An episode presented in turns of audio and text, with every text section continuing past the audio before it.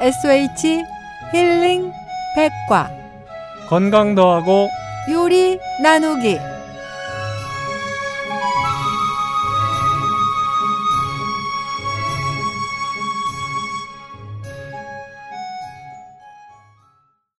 청취자 여러분, 안녕하세요. 봄 햇살이 따스해서 어디론가 나들이 가고 싶은 유혹에 빠지게 됩니다.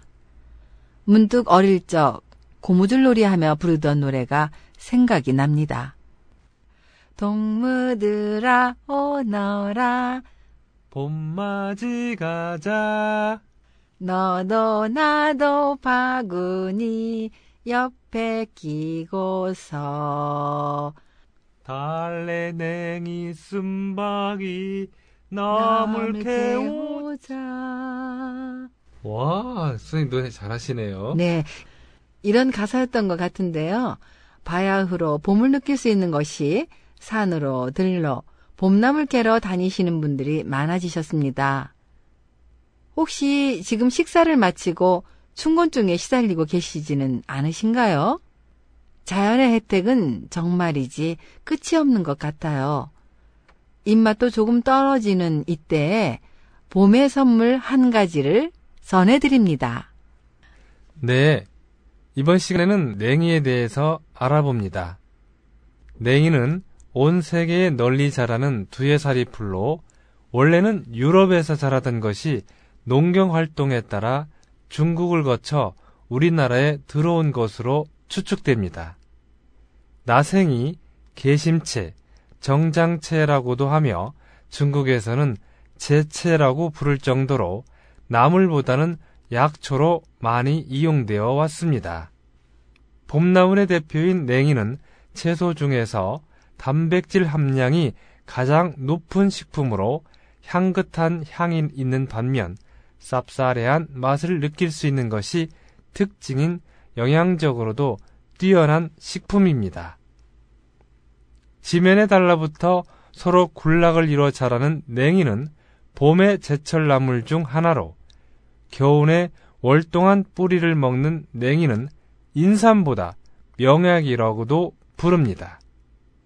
냉이는 단백질과 칼슘이 풍부하게 함유돼 있으며 춘곤증이나 식욕 부진에 좋아서 봄철에는 꼭 챙겨 먹으면 좋은 나물이죠. 네, 요리랑 선생님.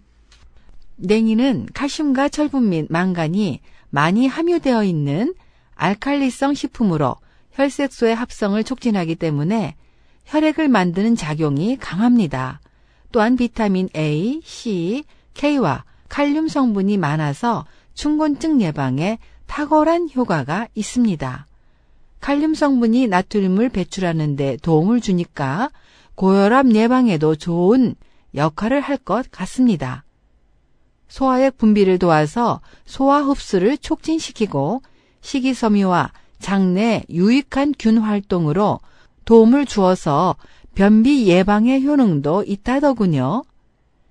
냉이의 콜린 성분으로 인해서 간장의 활동이 촉진되고 지방간 예방이나 숙취 해소에도 도움을 줍니다. 게다가 이뇨 효과가 있어서 부종이 있는 사람이 섭취하면 아주 좋습니다. 한의학 박사 강지성 원장님의 도움 말씀 들어볼까요?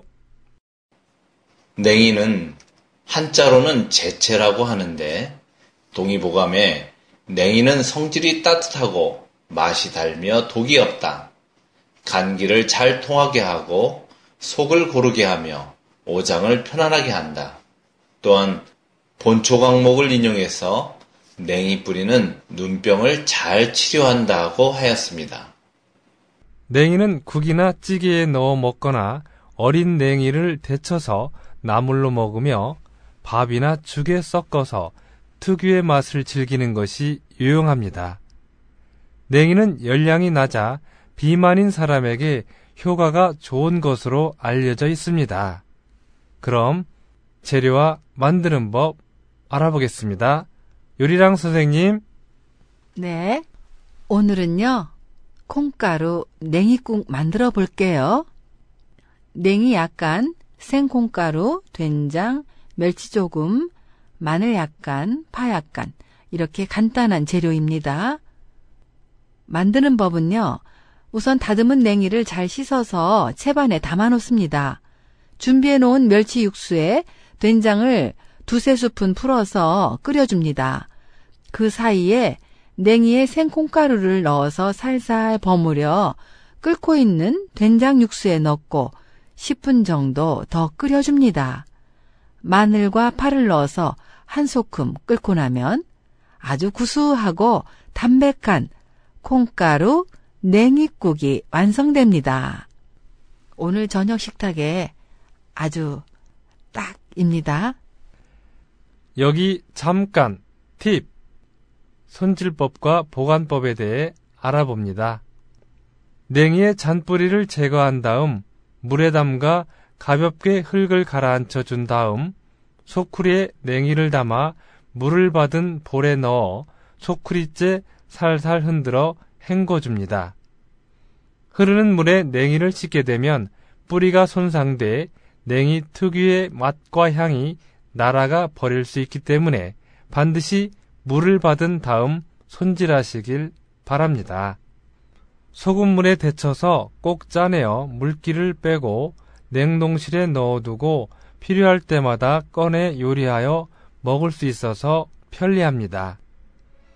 삶은 후에는 찬물에 너무 오래 씻으면 향이 달아나기 때문에 2회 정도만 씻어주는 게 좋습니다. 그럼 다음 시간에 만나요.